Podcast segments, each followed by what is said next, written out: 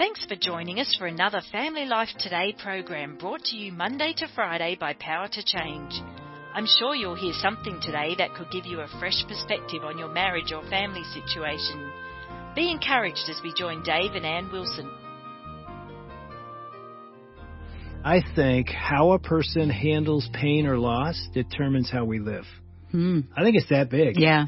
Whatever that loss is, how we navigate that determines the present and the future of our life. And today we're going to talk about a heavy topic. I mean, really. hmm I mean, one of the heaviest ones we've ever covered, don't you think? yeah. Yeah. We've got Eric Schumacher in the studio today. Uh, Eric's sitting over there smiling like, oh great, I get to come in and talk about one of the heaviest Mm. things ever. But Eric, welcome back to Family Life Today. Yeah, it's good to be here. Thanks for having me. Yeah, and I know you're smiling over there, but you've written a book Hmm. about loss, and I've never seen a book really that's ever dealt with this topic. I Hmm. mean, um, there's books on miscarriage, but not offering men, husbands who have walked through a miscarriage comfort. It's called Ours, Biblical Comfort for Men Grieving Miscarriage. I know you're a pastor in Iowa. You've got a family. Obviously, by what I've already said, people know that you've walked through a miscarriage. Mhm. But start where you are now. I mean, tell us a little bit about your family, what you do, and Yeah. and, and maybe even where this this project started. Yeah, like you said, I'm in Iowa and I am an associate pastor at a church where I preach, counsel, uh, lead worship, do anything that somebody else isn't doing. Did Uh, you just say you preach, you counsel, you lead worship? yes, You're a pretty busy guy. I am a And on top guy. of that, he's written a couple books. Yeah. and host a podcast. Yeah. Oh, there you go. You got anything else going on? Uh, I'm full time in seminary. Are you serious? Yeah, Okay. pursuing a, a master's in counseling. And Wow. what's your podcast called? Uh, Worthy. Yeah, it's co-hosted with Elyse Fitzpatrick. Yeah. And that's when you guys were on Family Life Today before Yes. with Elyse talking about Worthy. Yeah, talking about that book. That was a Mhm. great conversation. It was. Yeah. yeah. So uh, with all that going on, I'm guessing you still have a family. I do. I have a great family. So I've been married to Jenny for enough years now that we sometimes lose count. and we have five children. Uh, one who's a freshman in college, a couple who are in high school. Our daughter just turned 13 and then our boy, youngest boy turned 10, uh, this last week. And That's so a house full. it's a house full and, uh, my mother-in-law just moved in with us about six months ago. So she was widowed five years ago. We lost my father-in-law to leukemia. Hmm. And so one of our priorities was finding a house that had a, an apartment attached that really she could sweet. live independently but near us. And so it's been good having her there. Yeah. And Mm. so you've walked through what we were just talking about, loss. Hmm. Tell us a little bit about some of the losses that you've uh, experienced. Yeah, my wife and I, uh, we experienced four miscarriages. Hmm. You know, I say we have five kids, but sometimes I say that we have nine, five living children and Wow. four that we lost to miscarriage. And that was a surprise to me.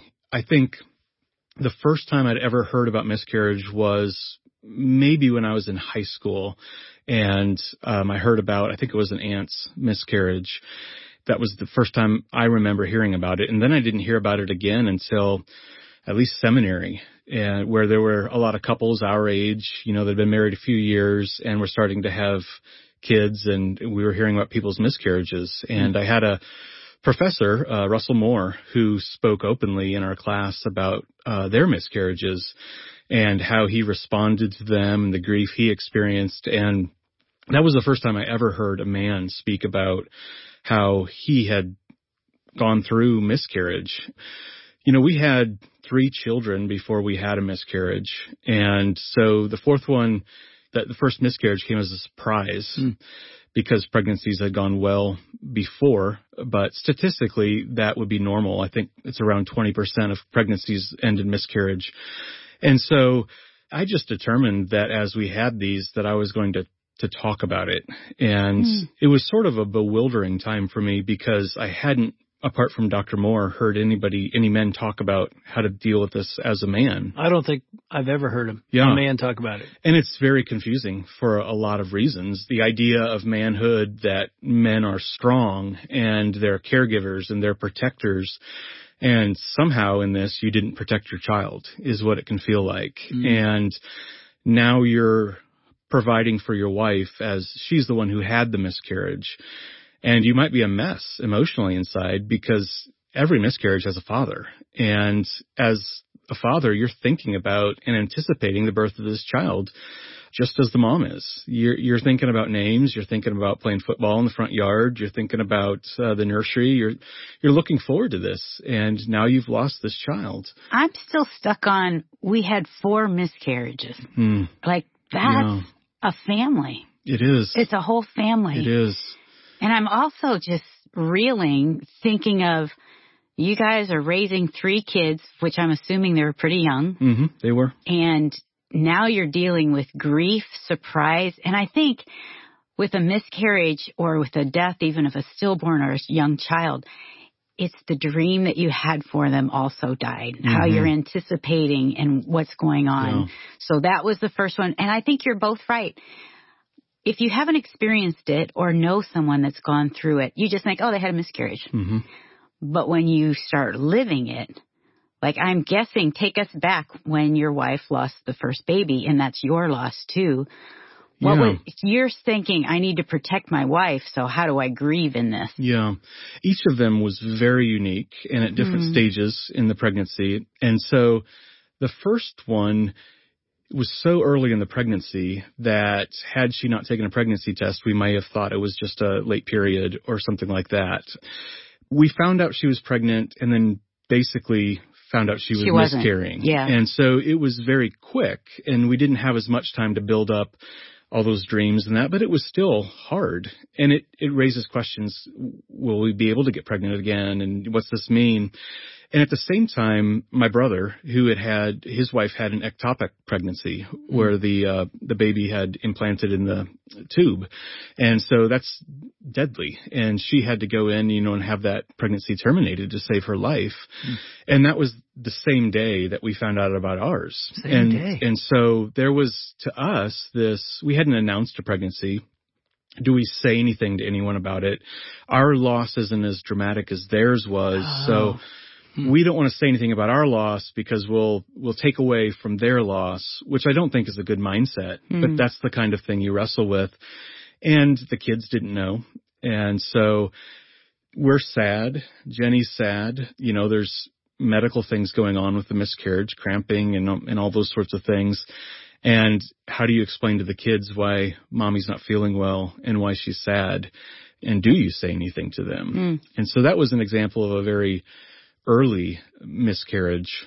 And then even since we hadn't announced it publicly, what do you say to your fellow church members, to your friends, that sort of thing in terms of sharing your grief and receiving comfort from other people? Mm. So that was what the first one was. Um, our fourth one was very similar to that. We already had our five living children and we had just moved to a new church. We'd been there four weeks in Hmm. and we weren't planning on having any more children. And Jenny found out that she was pregnant. That was a different emotional journey because there was part of us that was like, oh no, we weren't planning on having kids and we had stopped because the pregnancies had become increasingly difficult Hmm. for her and damaging to her body. And so we were in this state of going, oh, we didn't want to have more children, but we know we should want this child. Hmm. And then you feel this guilt over not wanting what you should want. Yeah. And then you come to a point where your children are a good gift from God and we trust God in, in all of this. And It's funny how our minds like now you're like, okay, well, yes, then you start getting excited. and then we were excited. You know, God's going to give grace in this, and this is a good thing, and uh, and we're already thinking about this next baby. And then we lost the baby, and not too far in. And so we hadn't announced it to the church. We were in a brand new church with brand new relationships, Yeah. no close friends yet. What do you say? What do you do? And so that was a that was another experience that was unique. But you had, I don't know which one it was, but it was a longer term pregnancy. We did. Uh, I mean, explain that one because that, I mean, yeah. I don't know the, the difference in grief or trauma. Mhm. Are they totally different? Because this one's a much longer term pregnancy. At least tell us how that went and then Yeah. describe. Is it different? It, it was different and it brought different challenges. So one was further along and I don't have the weeks at the top of my head, but it was far enough along that when the doctor confirmed that the baby had miscarried, then Jenny didn't want to have a D&C, and so uh, which is the procedure to go in and remove uh, the baby and the tissues and that sort of thing. She wanted to be able to deliver, and you know the child would end up only being about the size of the palm of your hand, but it was th- that was our choice, and we went in, and so she was induced and went into labor, and so we were there. Well, she was having contractions and all that pain that comes with a live birth and going through that. And you know, I was in that room when the baby came out and I talk about this in the book. I saw the baby Ugh. lying there on the bed, you know, in, in blood and fluids and my inst- instinct was I want to go pick this baby up mm. and because my child shouldn't be laying there by itself. And I didn't. And I wish to, you know, to this day that I had. You do? I do. I do. Hmm. But I didn't because there was a sense of shame that crept up in me. What if the nurse comes in and she sees me holding this, you know, little baby and in all this blood and such and she'd probably think I was weird and stupid and and so I didn't. Mm. Um and my focus was on was on Jenny as yeah. well because she was not feeling well. And so I called the nurse and told them and they came in and and they took the baby's body away and then almost immediately uh, whisked her off to, into surgery because um, it, she required some further treatment, and it was the treatment we hoped to avoid. And so, all of a sudden, I'm sitting in a room by myself, mm. and I don't know what's going to happen with my wife. I don't really know what her condition is and how serious it is. I just know they took her in a hurry. And so there's a sense of loneliness that came in there. I'm so sad for you mm. because mm. I feel sad for your wife too, Jenny, but so often you don't think about the dad. Yeah. You're sitting in there all alone, maybe even thinking I should have picked him up. Yeah. Mm. When we got to the hospital, they knew what the situation was, obviously, and they had put us in a different wing than you know there were several wings of rooms. And i noticed as we went to our room there were n- there was nobody in in the rooms on that hallway. So you weren't on a birthing floor we weren't on a birthing we were on a birthing floor oh, but the wing. the, the, the wing was different. And we still heard the chime go off every time a baby was born. Mm. but they had taped a rose to our door and i i figured that was a signal of what this was about but even then, at this particular hospital, they had a room for fathers to come in and get meals. And so, you know, they brought them to Jenny, but dads could go get them from a little mini cafeteria. And they were, the meals were only available at certain slots during the day. And so without even thinking about it, I head down to get my meal and the room is full of dads and all the dads are in there talking about what they had. Celebrating. Celebrating. Showing each other pictures of babies or what they're expecting. And it finally gets around the room to me and someone oh. says, what about you?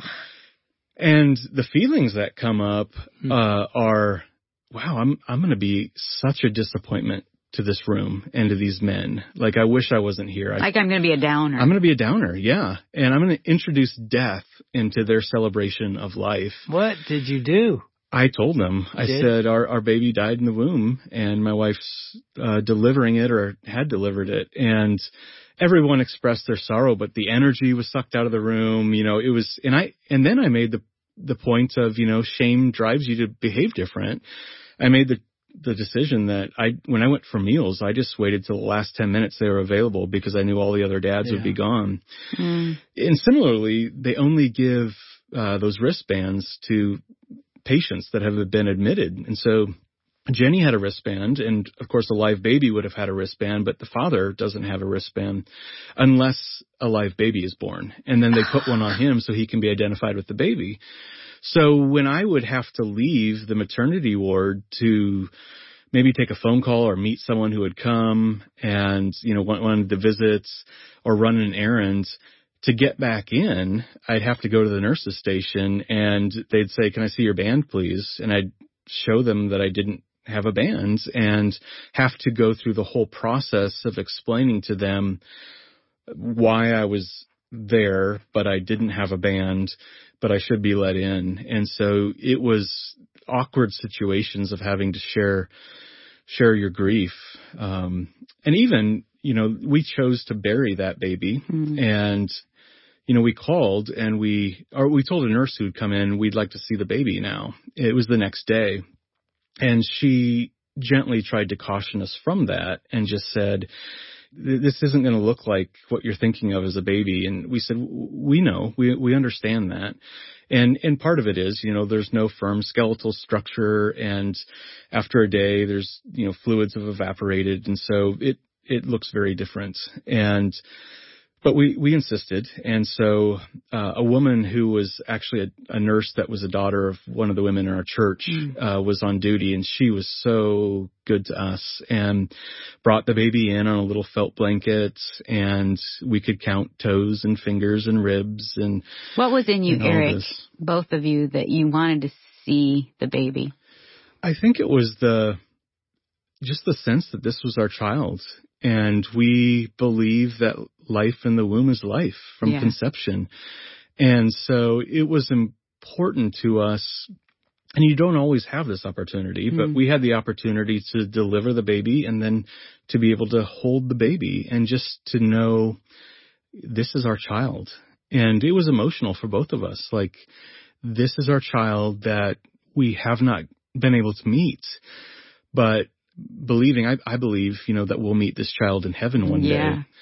Which is weird that, you know, we have four children who are better acquainted with Jesus than, yeah. than we You're are. You're going to have a big family in heaven. Yeah, yes.